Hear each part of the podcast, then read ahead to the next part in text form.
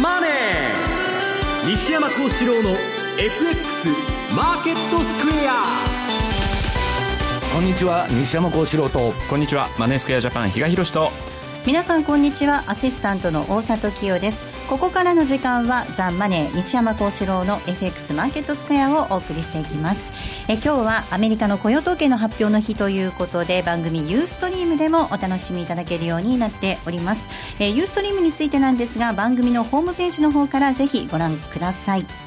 えさて大引けの日経平均株価なんですが大幅反落となりました。終値は390円23銭安い1万7792円16銭ということです。西山さん2%以上下げちゃいました、はいね、まああのー、このところずっと警鐘を鳴らしてますように、はい、まあ、2番底が来るんだと、先週の放送でも言いまして、そうですね、まあ、これはまあ ABC と、まあ、下げが3波動なのか5波動なのか分かりませんけど、うん、まあ、通常通りの相場じゃないかなと思うんですけどね。はい、えー、2番底と言ってた通りの動きになっておりまして、えー、為替なんですが、こちらも円高傾向強まっています。えー、この時間は119円の30銭台ということです。比嘉さんどうご覧になりましたか、今週。やっぱりあの木曜、金曜中国がお休みでその時がまあ代わりに日経がその対象にされちゃうかなとい。うようなことを言ってたかと思うんですが、はい、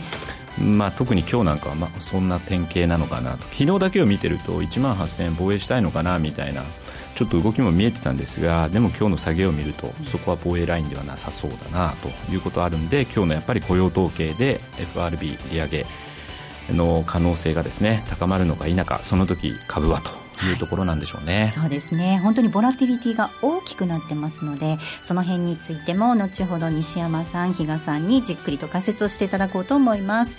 えー、今日はですねユーストリームの日ということですので特別プレゼントをご用意しております。番組特製のクオカード500円分を5名の方にプレゼントです。プレゼントのご応募にはキーワードが必要になってまいります、えー、ユーストリームの画面に表示されるもしくは番組のエンディングで西山さんが発表してくれますキキーワードを添えていただいて番組のホームページからお申し込みください、え締め切りなんですが9月3日9月3日です、えたくさんのご応募お待ちしています。また番組ではリスナーの皆さんからのコメント質問もお待ちしています。投資についての質問など随時受け付けております、えー、ホームページのコメント欄からお寄せください。ザ・マネーはリスナーの皆さんの投資を応援していきます、えー、それではこの後午後4時までお付き合いください。この番組はマネースクエアジャパンの提供でお送りします。えでは、まずは今日のマーケット改めて振り返っていきましょう。大引けの日経平均株価、先ほどもお伝えしましたが反落です。終値は390円23銭安い17,792円16銭となりました。トピックス、こちらも大幅反落です。30.45ポイントのマイナス1444.53でした。東証一部の売買高概算で26億5258万株、売買代金は2兆6941億円となりました。値上がり銘柄数が154銘柄、対して値下がり銘柄数が1699ということで、全体の9割近い銘柄が値下がりとなっています。変わらずは42銘柄でした。業種別の騰落率見ていきますと、今日は33業種のうち、えー、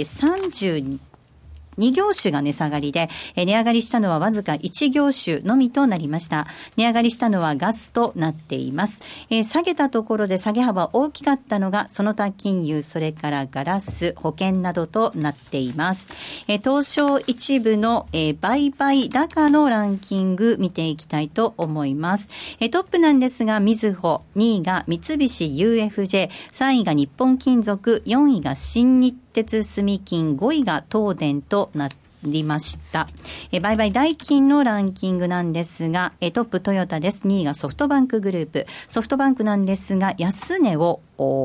つける動きとなりました。えー、以下なんですが、えー、三菱 UFJ みずほ三井住友となりました。では改めて今日のマーケットの動き、そして引け後の情報などについては今野さんです。お願いいたします。はい。えー、本日日経平均株価は大幅反落となりました。はい、まあ先ほどからね、お伝えしてます通り、はい、390円安ということで、終値17,792円ということですから、先日25日の安値割り込んだということですよね。はい、えー水準的には2月の10日以来およそ7ヶ月ぶりの安値水準ということになりました。えー、寄り付きは高く始まりました。そうですね。昨日の欧米、えー、特にヨーロッパは大きく上げまして、えー、ECB の理事会後の記者会見で、えー、ドラギ総裁が、まあ、だいぶハト派的なね、えー、発言をされたということが、交換される形で大きく上げて、で、アメリカも上げたですけど、ただアメリカの場合は大きく上げて始まったものの、その後上げ幅縮めて引けてますんでね、引き味としては必ずしも良くなかったような印象もありますが、ただアメリカも一応高くは戻ってきたということで、東京市場でも寄り付きは買い戻し、押し目買いなどの動きで、えー、高く始まったということでした。ただ、その後、買い物が一巡した後は、なかなか買い物続きませんで、ずるずると売り物に押されて下げ幅を広げる展開となって、5倍一段安。ということですね。で、アメリカの金融政策に大きな影響を与えます、8月の雇用統計の発表を今日の日本時間ですと午後9時半ということですね。え控えておりまして、持ち高を手じまうリチウムンが全体的に優勢になったと。え国内税、ここのところ押したところで、個人投資家ですとか、年金、まあ、いわゆるクジラと言われるような GPIF、年金の資金なども買ったという見方ありましたが、だんだんこう、それでもそれ割ってきちゃってますんでね、今度はね、なかなかこの買い手も不在になってきているというような印象があります。りますね。で、下げ幅、下げ幅、一番大きいところですと500円を超える場面もあったと。まあ、そこからですとね、えー、100円強、下げ幅縮めては終えておりますが、まあ、それでも390円安。えー、結果として高値と安値、今日も日経平均株が710円、10円までいかないですね。はい、704円、3円ぐらいかな。はい、だから、上下幅がね、はい、ということで引き続きボラティリティの大きな展開だったということであります。あとは、あ決算発表ね、はい、いくつかご紹介しますと、うん、引け後の発表で、まずは金本9678が、はい、あこちらは10月期の第三四半期決算発表しました。えー、近畿レンタル、国内最大手ですね。で、これは、だから7月までの9ヶ月間の決算、累計で売上高7%増989億。ただ営業利益は2%減、えー、減益になりました。124億。純利益は4%増。えー、こちらは増益。74億9000万。ちょっとデコボコありますが。えー、これを受けて10月期通期の予想、下方修正して、まあ、売上は情報修正、利益下方修正。はい、えー、売上は従来1286億としてたものを今回1310億。ちょっと情報修正ですね。ただ利益はいずれも下方修正ですが、純利益だけご紹介しますと、従来92億、あ、95億2000万。これを今回は93億4000万。ということですから、1億8000万ほどですかね。通期の純利益下方修正。営業利益、経常利益も下方修正です。はい、あとは、えー、T ライフ3172。えー、こちらは、あえー、お茶とか化粧品なんかのネット販売なんかやってる会社ですかね。はい、東証2部の銘柄です。はい、えー、こちらは7月期本決算発表してます。はい、前期、えー、売上13%増68億、純利益17%減1億8000万ということで、えー、売上利益ともに予想に未達という着地でした、はい、結果としてはね。新年度16年7月期、新年度の予想、売上7%増73億、純利益は49%増2億7000万。ということで、大幅な増益予想を出してきました。はい、最後に、はい、え東京ドーム9681はあ情報修正ですね。はい、えー、こちらはあ集計に入っております7月中間期および1月期通期。16年1月期通期ともに情報修正えっ、ー、と、通期の方が大きくなってますから、だから下期も情報修正しているということですね。えー、じゃあ通期の数字ご紹介しますと、はい、えー、売上高はあ従来より8億情報修正して835億。純利益はあ同じく8億情報修正して50億。従来42億から50億ということで情報修正ですね。えー、こちら、要因といたしまして、東京ドームにおけるコンサートイベントのグッズ販売が当初予想よりも好調であると。あとはまた東京ドームホテルで、えー、インバウンドの取り込みに成功していて、うん、えー、高稼働、高単価でこれが推移しているということなどを理由に挙げております。はい。終値確認しておきます。9678金本です。今日は40円安の3115円ということです。通期利益、えー、見通し下方修正です。3172の T ライフ、えー、こちらは今期は大幅増益見込むということなんですが、今日の終値は845円、18円のマイナスでした。えー、東京ドーム9681です。えー、2円安の468円となっていました。河野さん、ありがとうございました。はい、失礼しました。えそれではここで一旦 CM です。大和 IR は9月16日水曜日、仙台駅徒歩5分の仙台国際ホテルで個人投資家向け会社説明会を開催します。田辺三菱製薬、ユアテック、KDDI、ヒューリックの4社が IR プレゼン。全公演を受講した方にはアンケートと引き換えにクオカード500円分をプレゼント。お申し込みはラジオ日経マーケットプレスウェブサイトの大和 IR バナーをクリック。9月16日仙台セミナーのお知らせでした。ラジオ日経ポッドキャスト。過去に放送した番組の一部やポッドキャスト限定の番組を iPod などの MP3 プレイヤーでいつでもどこでもお聞きいただけます詳しくはラジオ日経ホームページの右上にあるポッドキャストのアイコンからアクセスラジオ日経ラジオ日経。ラジオ日経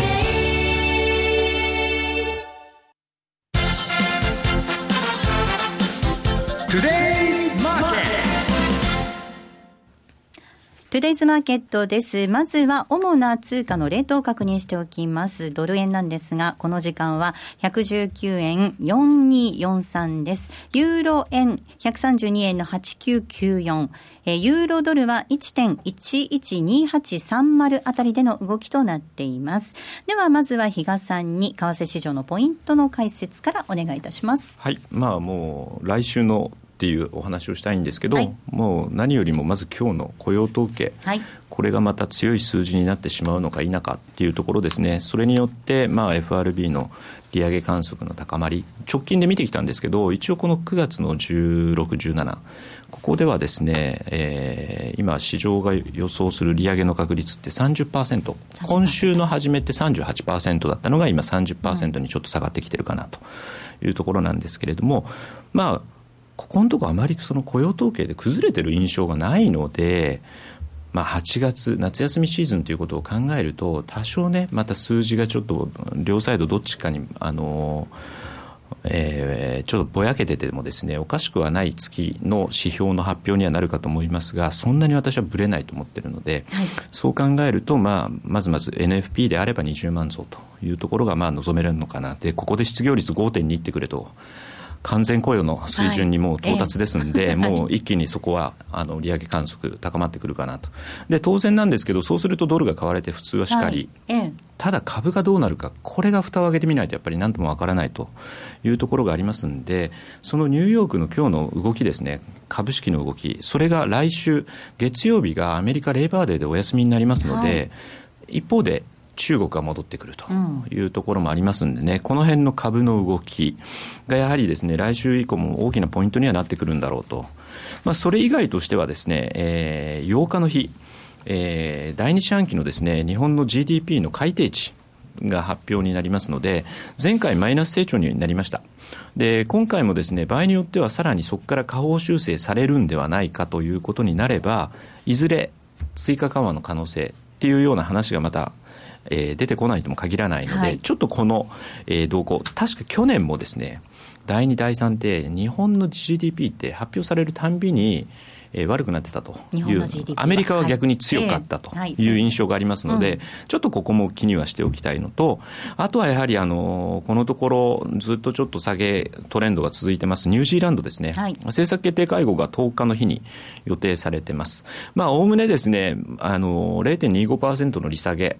というのはまあ織り込まれてるだろうというふうに思うところなんですが、まあ、声明とかでですね、さらなる一応利下げの可能性が示されるのかどうなのか、ここに来て乳製品価格、これは戻ってきてますので、このあたりがやっぱりポイントになる。一応0.25%の利下げは、えーまあ織り込まれてて、えーまあ一部外銀のレポートなんか見ると、今年年2回、あと年2回は、えー利下げ行われてもおかしくないという見方もありますので、ちょっとそこら辺が声明文の内容、ここがポイントになってくるかなというふうには思いますが、基本的にはやはり世界的な株価動向、何よりまずは今日の雇用統計でのニューヨークダウとはいいうところになろうかと思います。はい、株式市場がどう反応していくかといったところです。では西山さんにお話を伺っていきたいと思います。はいえっ、と西山さん先週の番組でまあ冒頭にもお話ありましたが、本当にこう。2番底注意だよって言ってましたけど、はい今日も日経平均株価、先ほど今野さんからもお話ありましたが、1日の値幅が700円はい。以上あったと、はい。ボラティリティ高いですよね。いや、まあ予想通りとはい、いうことで、いや、あの、ここのところにの相場が荒れててですね、はいもうあのよく電話をもらうんですけど、まあ、今頃何を言っとるんだと、はい。いうことをみんなに言っとるんですよね。で、まあ、8月のこれもう私、後半から、あの、8月の20日のレポートだとか、まあ、このラジオの番組、ここ数週間、まあ、ずっと警鐘を鳴らしてたわけですけど、はい。で、一回リバウンドしたときに、みんなここは買いかと、ええ。いや、とんでもないですよと、はい。まだ序章で、えーこれは2番族が来るんだと、はい。い、うことをまあ申し上げてきたんですけど、まあ、その通りの、こういう大きな下げっていうのは1波で終わらないんですね。最低下げ3波、えー長いと5波、できますんで、まあそういう動きが出てるのかなと。で、私が一番感じるのは、まあ日本人全部アベノミクスでおしめ買いだと、はい。まあそういうことばっかり言っとるわけですけど、世界のファンドマネージャー一周して電話くるするとですね、はい。ものすごい温度差。だから彼らはもう7月のファンド税の動向だけで申しますと、えーリーマン危機以来の現金比率が、えーっと、7月の時点でもう最最大になってた。もう下げの準備しとるんですね。で、もう遊びに行っちゃったと夏休みで。いうようなことはありまして、だからちょっと相場をですね、どうせ PKO が入るとか、はいどうせ何かということで甘く見てるんじゃないかなという気がするんですね。だからまあ、あのー今日下がってるんですけど、特段何の材料も出てないと。いや、下げるべきして下げてるんで、別に相場っていうのは、あの、下がり続ける相場も上がり続ける相場もないんで、またししかるべき時に上げ相場が来るんですけど、まあ今はその下げ局面ということだと思うんです。このボラティリティの高さについてはどうご覧になりますか？あこれはですね、あのー私もまあこの世界30年ほどおるわけですけど、はいボラティリティの高い局面というのは非常に危ないんですね。はいえーこれはもう、あのー我々みたいに職業でやってる人たちもかなり損すると。で、私はまあ30年ぐらい運用の世界に入って立つんで、あの、立つんですけど、当時の1980年代後半からの仲間というのは、この世界からほとんどいなくなってるわけです。で、それはこういう局面で、おしめ買いだとか、まあ、うんぬん言ってですね、えー、絶好の買いチャンスだと。はいで、でっかいポジション持って、で、ダーンと暴落が来てやられて、追い出されちゃったと、市場から。まあ、為替で言うと証拠金がなくなっちゃったと。いうのの繰り返しなんですね。はいで、そして誰もいなくなったと。だから、相場というのは、あの、うん株なんかで言いますと、じりじりじりじり上げる相場が一番いい。で、その期間、ボラティリティが下がってって、じりじり上がると。まあ、じりじり上がるんですから、変動率は下げていくと。これが最もあるあるパターンで、そのボラティリティが上がると、株は下げやすいんです。だから、えーもう株式投資の結論というのはこれも出てまして、ボラティリティが上がる月っていうのは歴史的に決まってまして、はい5月と9月と10月なんです。で、株が一番下げる月は9月。で、その時に、わざわざだですね、めちゃくちゃ過大なリスクを取って出ていく必要があるのかと。私は相場は確率にかけるゲームですから、そんなことはしないと言ってるわけですね。あのビル・グロスもはい警鐘を鳴らしてますよね、これ、ビル・クロス、あの、ツイッターでツイートして面白いこと言っとるんですけど、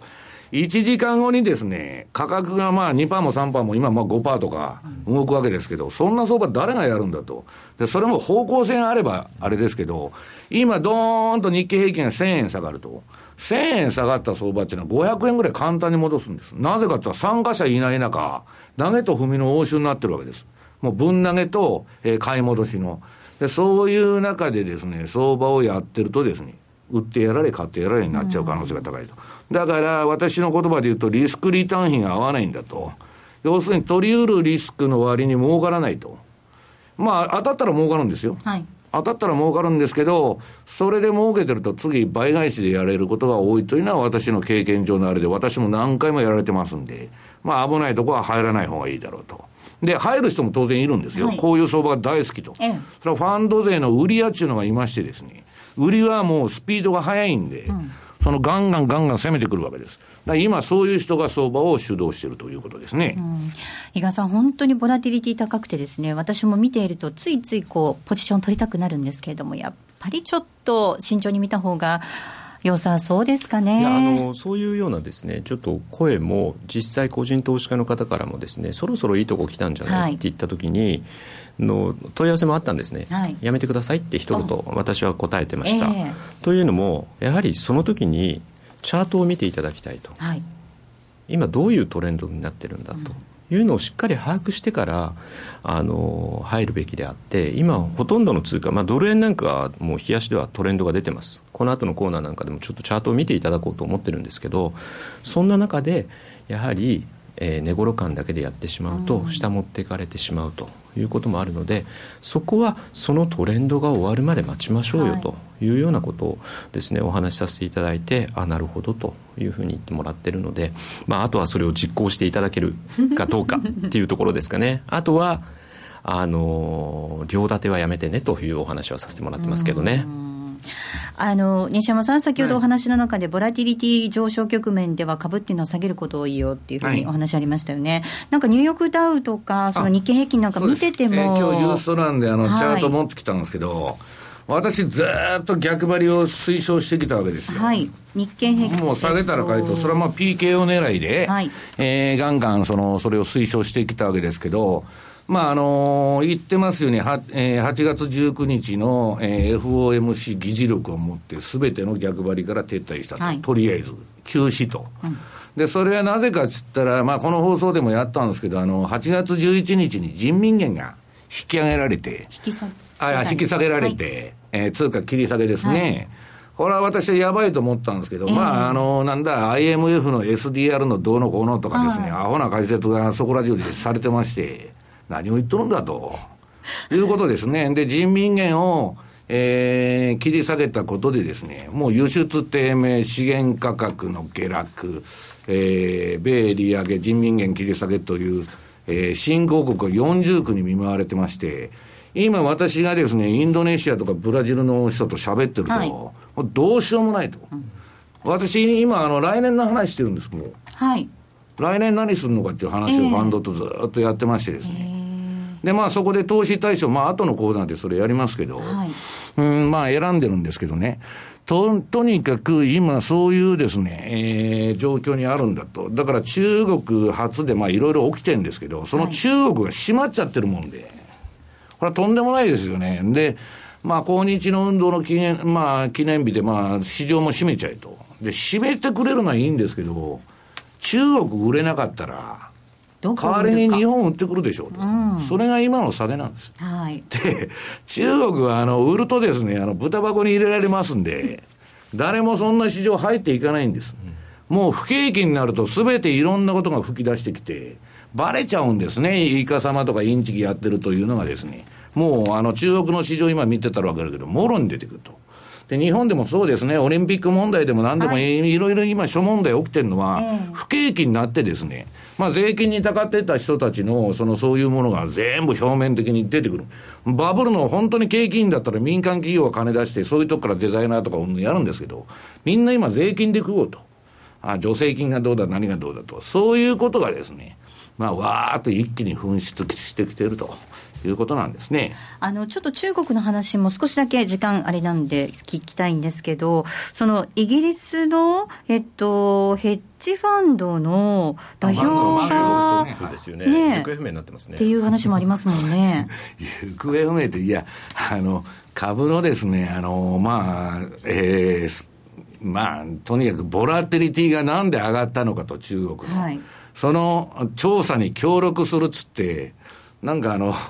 言ったらしいんですけど、女性のトップがね、はい、会長がね。って最初は1週間前は確かにそれ以来ずっと連絡が取れないというのが、まあ、ブルームバーグとか、まあ、ロイターで報道されてまして、はい、そんなん見た人がですね、中国に投資する人がいるのかと。そうなんですよね。はい。で、G20 でね、まあ、報道で言うと中国が、えーえー、もう大丈夫だっちゅう安心するような声明をみんなで出そうみたいなこと言っとるらしいんですけど、はいこの市場のそのニュースを見てる人はですね、そんなことを、むしろ中国がむし孤立化しちゃって、もう腕力で全部締め付けてるわけですから、風雪のルフで捕まり、何で捕まりと、そういう中で、アメリカとドンパチになっちゃうんじゃないかと、えー、いう可能性の方がですね、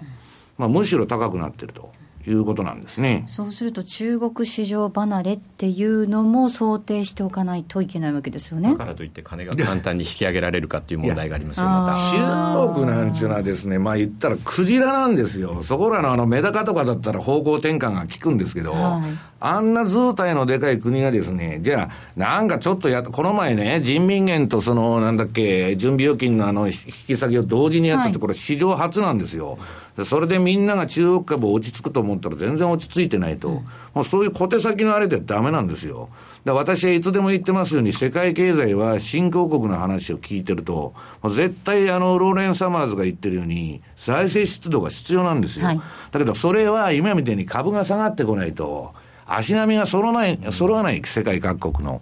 だからそれまではですね、まああのあれですけど、だから短期的に黒田さんがバズーカとかやればまだ上がるんですよ。上がったところで、また賞味期間の1ヶ月か2ヶ月が過ぎると、またそれの繰り返しと。だから私は財政出動を打たないとですね、今の世界景気っていうのはまあ回復しないと思ってます。ここまではトゥレースマーケットをお送りしました。ラジオ日経 FX セミナー。10月3日土曜日に金沢、4日日曜日に仙台で、それぞれ無料セミナーを開催。講師はこの方。西山幸四郎です。今後半年間の投資チャンスについて語ります。その他、M2J 比嘉博さん、津田隆光さんも登壇。お申し込みはネット限定。ラジオ日経の M2J 全国セミナープロジェクトサイトで受け付けています。金沢、仙台ともに抽選で100名様を無料ご招待。お待ちしています。CD 金井さやかの90日で仕上げる TOEIC テストステップバイステップコーチング好評発売中。500分にも及ぶ音声ファイルとボリュームたっぷりの PDF ファイルを1枚に収納。しっかり確実にテストに向けた指導を受けることができます。お値段は税込5400円。送料が別途かかります。お申し込みお問い合わせはパソコンスマートフォンからラジオ日経ネットショップサウンロードまでどうぞ。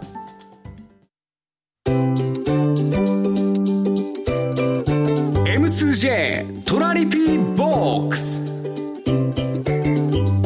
トラップリピートトラップリピート僕の名前はトラリピートラップリピートトラップリピートそれを略してトラリピ FX 投資をもっと楽しくトラリピで成果を上げることを目指していきましょう。え今週も皆さんからいただいた質問をご紹介したいと思います。通りすがりさんからいただいています。先ほど比嘉さんのお話の中で、両立てダメよっていうお話あったんですけど、こんな質問いただきました。休むも相場でボラが高い今のマーケットは様子見が一番という西山さんのお話なんですが、逆にそれを活かせないか私なりに考えて実践してみました。私がやっているのは、今のレベルのドル円で言えば、え120円くらいで両立てし、だいたいえ5000くらいの幅で動いたら利確して、また120円に戻るのを待って両立てに戻るという戦法です。もちろん、ポジションは最小限にして、5円くらい動いてもビクともしないくらいの維率に抑えています。えーこれ、ドル買いのリスク、長期的には小さいと思っているんですが、えっとですね、日本の国力を考えると長期的には120円超の円安に戻るはずなので、ドル買いのリスクは長期的には小さいと思っていますが、いかがでしょうか？私の誤りをご指摘くださいといただきましたが、どちらからいきましょうか？まあ、西山さん。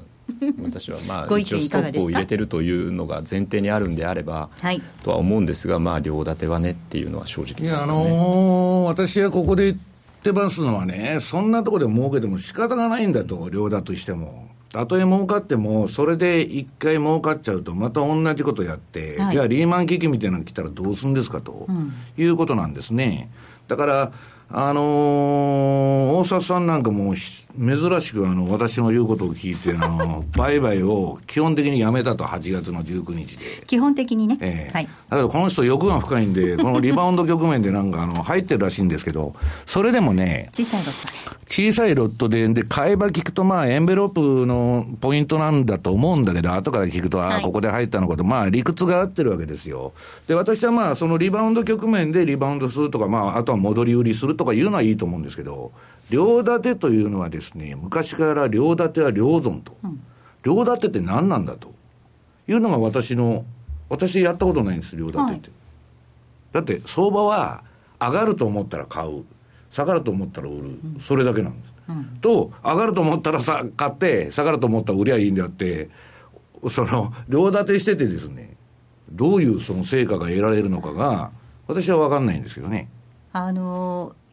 本当はその相場の、えー、と予測というか、どっちに動くのかっていうのを自分なりに見定めて入れればいいんですけれども、ついついその自分の相場の見通しに自信がないと、じゃあ相場についていっちゃおうかな、じゃあとりあえずここで両方ポジション持っちゃおうかな。みたいなのはちょっとなんとなくわからないではないんですけれども比嘉さんどうでしょうか？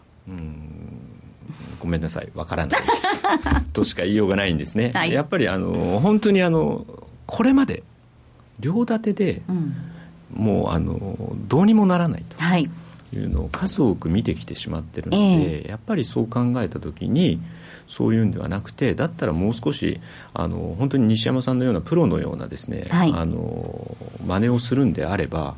いかにトレンド相場で。プロは両立てしないでしょ。あプロはしないんですけど両立てじゃなくてトレンドの時にいかに相場でか大きく取るかっていうことの方に注力をした方がいいのかなっていうそういう話をしたいんですね。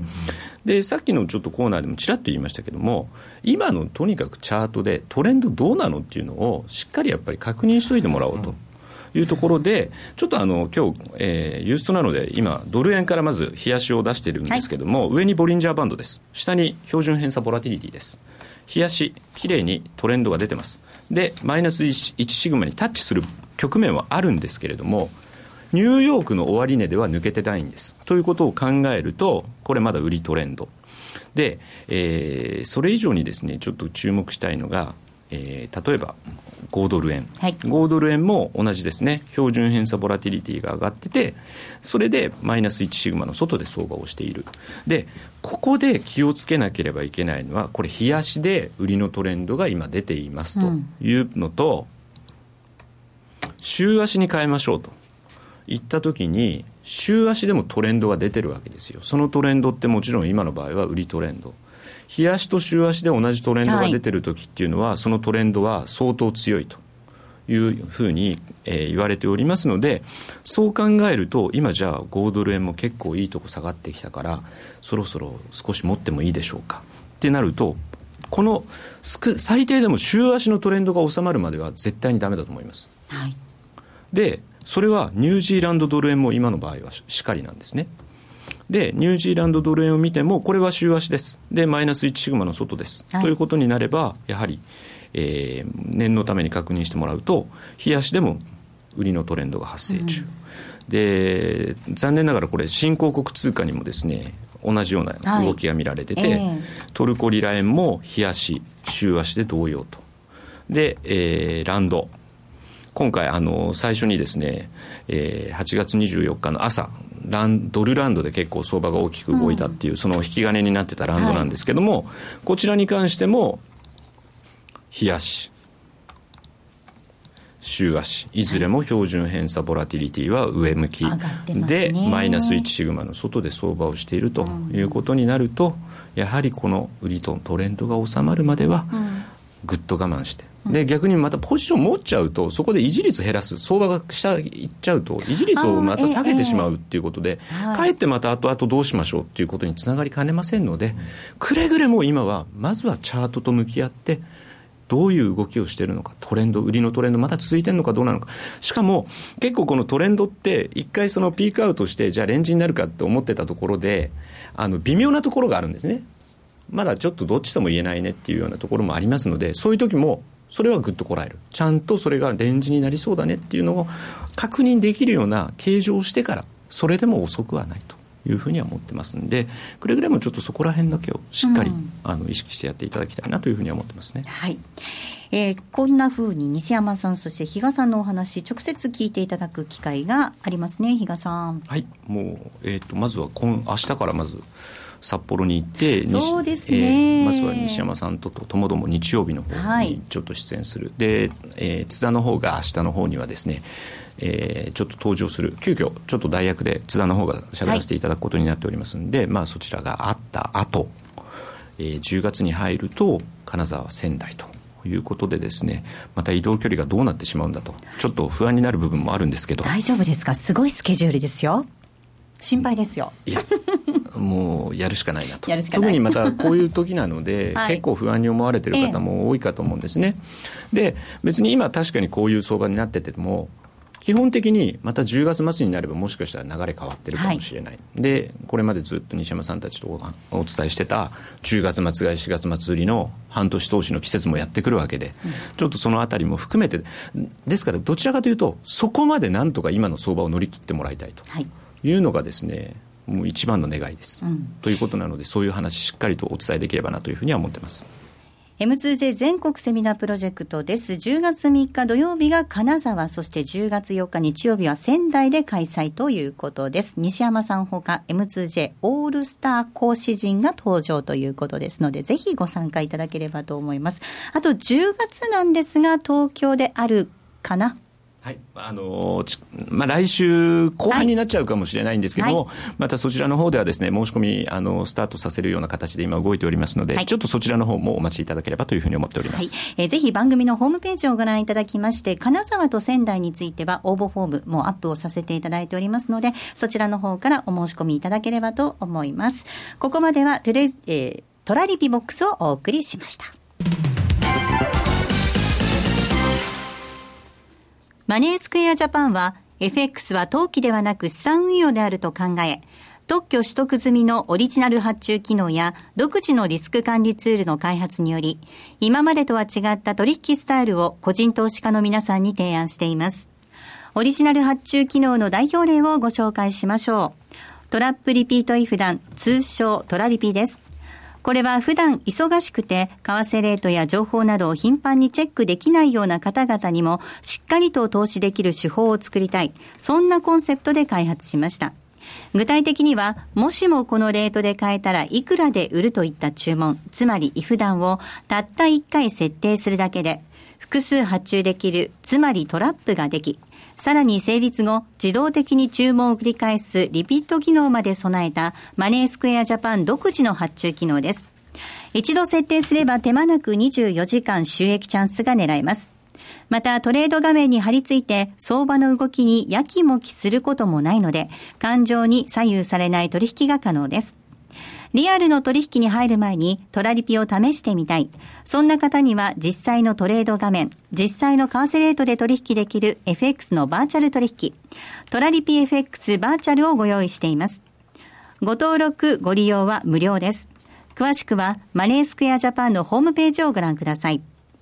マネースクエアジャパンが提供する外国為替証拠金取引は、外国為替相場の変動や各国市場金利の変動により損失を被ることがあるほか、その損失は投資金額を上回る恐れがあります。また、トラップリピート違反は取引の利益を保証するものではありません。取引説明書をはじめ、契約締結前交付書面などの内容を十分にお読みいただき、ご理解の上お取引ください。なお、取引に際しては所定の手数料がかかります。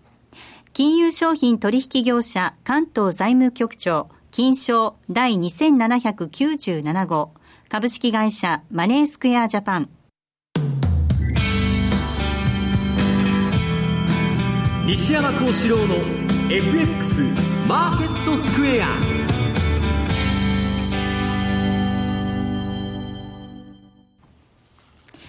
このコーナーではマーケットの見方について西山さんにいろいろな角度で教えていただきます。今日のテーマですが、日本市場に対するファンド税の姿勢ということです。はい。えーこれ、まあ、あのーディレクターからもちょっと、まあ、私はあまりにも温度差がおはい大きいと、日本の投資家の楽観的姿勢と海外と全然違うんですね。そういう報道が出てこないんで、まあ私は紹介してるんですけど、あえて。まあちょっと、外人、まあ結論から言っちゃうと、はいえー買ってないんですね、今年は日本株全然。えー去年の黒田バズーカで買って、それ以外ほとんど何もしていなくて、先物でドタバタやっとるだけです。まあファンド税が。先月も売り越しだっはい。気がします。あとはだから PKO を交えながら、今、あの、コード番号1570、日経レバレッジ ETF ですね。これはまあ非常に売買高が多くて、はいえーそれの売り買いが出るとですね、国内の大手業者から先物の売りが出たり、買いが出たり、まあ空中戦になっちゃうと。で、今日せっかくチャート持ってきたんで、先ほどのコーナーで言いましたですね、えーっと、株というのはですね、今これあの、えっと、日経平均のですね、直近のやつ出てる、もう乱高下して、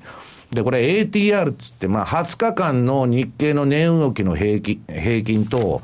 あと ATR の1日っていうの、あの、1日の値幅が出てるんですけど、尋常じゃない相場なんですね。はいで、今ちょっと長めの ATR チャートを出していただきますとですね、株というのは、あの、この ATR って、あの、1日の変動の、これ20日平均が、あの、赤のあれなんですけど、長めの出てますかね。えーっとね、その、ATR が下がる過程で相場は上がっていくというパターンが非常に多いんですよ。はいニューヨークダウも日経平均も。でこれが上がってくると非常にやばいということでですね、えーっと、あれ、これ、長期のチャート、これじゃないし、もうちょっと長いのを出してもらえますかね。はい、出します。大丈夫です。はいはい。はい。で、それを見ていただくと、大体まあ、あの、ATR が上がって相場上がる局面っていうのも最もあるんですよ。黒田バズーカとかそんなのが出た局面は。で、それがですね、あのーえっ、と、なんだっけ、今、ものすごいこの変動率なんで、これ、この前1日1000円ぐらい動いてるんですけど、1日の変動幅で。まあ、半端じゃないという、あれですね。で、まあ、次にですね、えっと、この、有馬モデル、はい。日経平均のですね、自己回帰和分移動平均モデルを使った日経平均の売買シグナル。はい。これを見ていただくと、もうこれまあ、ちょうど私は売買、まあ、あの、これ危険だっつって言ったのは、ええまあ、8月の19日。はい。で、それ以降、まあ、これまあ、あの、画面の関係で8月の20日以降の日経平均の変動と、はいえーボラティリティが出てるんですけど、これまあ、日経平均8月の20日2003と何のことだろう、ええこれ日経平均普通思いますよね。はいこれ10円桁取っちゃってるんです。だからこれ2万3000円のことなんですけど。かける10円みたいな話なわけですね、で、まあこれもう将来の値段の予測から何から全部その出てきてですね、このポジションビカムズっていうのがまああの、はいこれ売りだと全部。ショート。はい。でまあその隣が損益で、まあそっちのはどうでもいいんですけど、ええこのボラティリティレベルがですね、はい。真ん中にありますね。この時14だったのが39と。まあもう今むちゃくちゃな、まあ言ったらもう鉄火場というかですね、超反爆地に近い、えー、あれなんですね。で、我々のファンドもその、こういうシステムトレーディングだけは、まあ仕方がないから動かしてるんですけど、まあ普通はですね、まああの、先ほどの日経平均のチャートを見ていただくともうめちゃくちゃな乱高下と。いうことでですね、まあ、非常に危ない局面だということで、本当皆さん注意していただきたいと。まだこれで収まったかどうかっていうのはですね、なんとも言えないですから、はい。あの西山さん、先ほどその PKO の話もありましたけれども、はいあの日本の、ね、投資家はと海外の投資家とのその温暖差がっていう話で、日本株についてははい PKO が入るからなんていうはい話もあるけれども、それも危険だっていうことですよね。危険ですね。PKO が入ろうが何しろ、その私は日本国内の要因で日本株が下げることはないと。ただ、その中国だとかアメリカだとかブラジルだとか、まあ、外部のなんかその、えー、ことが起こったらですね、はいそれはもうあのーそれに影響を受けるに決まってると。ねもともと日本なんていうのは実質性がない PKO だけですから。とその PKO、頼みの、頼みの PKO がこれまでは、日経平均が前場に0.3%下がると、5番の13時15分に360億ずつ入ると。まあ、もうそういうパターンで。決められたオペレーションなんでしょうねええずっとやってきたと。で、それでやってたんだけど、うーん、これがですね、えっと、このは、えー、6月から8月かな。えー、買うのがですね、えー、増えたんですね。はい今までふ増やしてきた。で、えー、増やしたことによってですね、もうあの、今の時点で、日銀の ETF 買いの原資ですね、残ってるかね、7314億円しかないんです。これは、なくなったらどうするんだという足元見られる状況になってきてるんですね。はいで、私はこれ、こっからもっと株が下がって ETF がこんな、まあ残りの買う金がないということになれば、この人ら買いっぱなしですから、そしたらですね、黒田さんは追加緩和する、あの、可能性はあると思ってるんです。ただ、どっちにしたってですね、えー海外勢は、そのアベノミクス云々なんちゅうのは、もう頭の片隅になくて、世界の情勢見とるんですね。えここまでは西山幸四郎の FX マーケットスクエアをお送りしました。ソニーの卓上ラジオ ICF-M780N 好評発売中。デザイン操作性もシンプルなホームラジオです。ラジオ日経のほか AM、FM が受信できます。お休みタイマーと目覚ましタイマー機能付きで価格は税込1万1880円。送料が別途かかります。お申し込みは0335954730ラジオ日経通販ショップサウンロードまたはネットショップサウンロードまで。朝礼の3分スピーチ話すネタがないよ。はいラジコ。晩ご飯のメニューが決まらないわ。はいラジコ。野球やってるのに残業だ。はいラジコ。寂しくて眠れないの。はいラジコ。あなたのそばにいつだってスマホで聞けるパソコンで聞けるラジコ。ラジオ日